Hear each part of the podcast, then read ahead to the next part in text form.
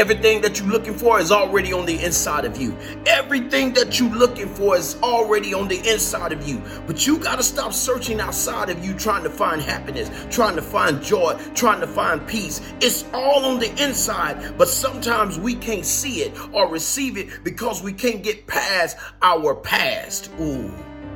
God has brought you too far. He didn't bring you this far to leave you. Understand this.